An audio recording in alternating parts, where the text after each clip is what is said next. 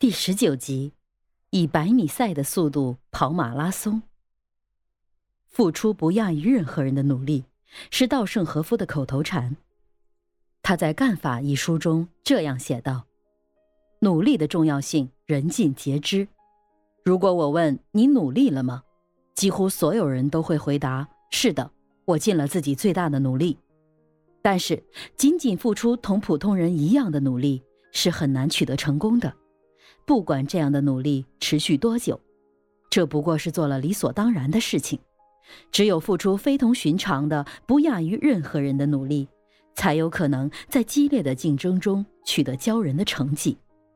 这个不亚于任何人的努力极为重要。希望在工作中成就某种目标，就必须持续的付出这种无限的努力。不肯付出加倍于人的努力。而想取得很大的成功并维持之，那是绝对不可能的。稻盛和夫认为，所谓不亚于任何人的努力，不是说做到这种程度就行了，而是没有终点、永无止境的努力，将目标一次接一次地向前推进，就要进行持续、无限度的努力。他曾说过下面这一段话：经营企业。就好比连续跑四十二点一九五公里的马拉松比赛，我们就是至今仍未训练的业余团队，而且在这样的长途赛跑中，我们起跑已经比别人晚了一步。在这种情况下，如果我们还想参加比赛，那么我想我们只有用百米冲刺的速度奔跑才行。有人认为这样硬拼，身体肯定吃不消。但是我们起跑已迟，又没有比赛的经验，若想取胜，非这么做不可。如果做不到这一点，我们一开始就不应该参加这场比赛。用百米赛的速度跑马拉松，大家都认为，都担心途中会有人掉队。但是，一旦跑起来以后，全力奔走就成了我们的习惯，用最快的速度奔跑。我们居然真的坚持到了今天，而且在比赛过程中，我们看到那些先行起跑的团队速度并不太快。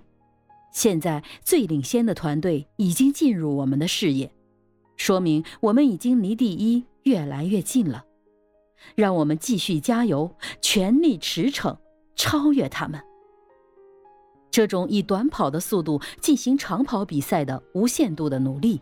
就叫做不亚于任何人的努力。章子怡现在能够成为国际巨星的最根本原因就是四个字：不甘平庸。八岁学习跳舞，十七岁考入中央戏剧学院，十九岁出演张艺谋的电影，二十一岁凭《卧虎藏龙》一举成名，二十五岁成为东西方共同热捧的中国娃娃。章子怡就像是登上了成功轨道的特快列车。很多人说这是因为她幸运，事实上，只有运气是远远不够的。任何人的成功都不可能简单的归为运气二字。对于章子怡来说，主观上的不甘平庸、渴望成功才是成功的关键。当年在中央戏剧学院学习的时候，班里有很多或漂亮。或有实力的明日之星，而章子怡一直默默无闻，在专业上也不是特别突出，但她在学习上的狠劲儿，一股一定要冒出头的劲头，却是无人能比的。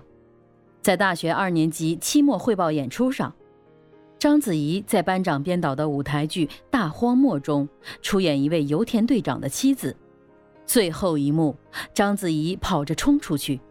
由于太过投入，手撞上了玻璃，可她一点都没有失态。至今，他的掌心还留有一道疤痕，记载着他在努力向上、不甘平庸之路上付出的辛苦。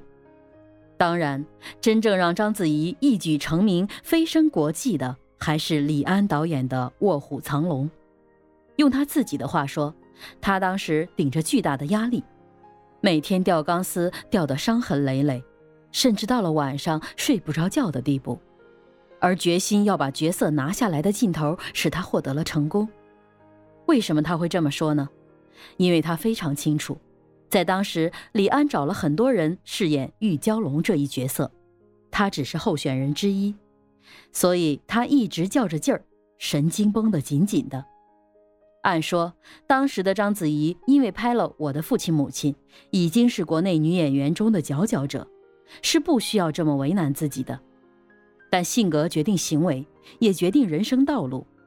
章子怡是一个不甘平凡、不甘局限于已有成绩的人，所以她选择了挑战，选择了更高的目标。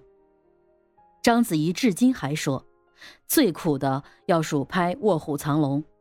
李安的风格不是手把手教你，而是看你演几遍、几十遍以后，他说：“我要第三次的头，第十二次的中间，第八次的尾。”他从不说我演得好不好，只能观察他的表情。最难受的是，如果杨紫琼演得好，李安会抱抱她，可对我从来没有。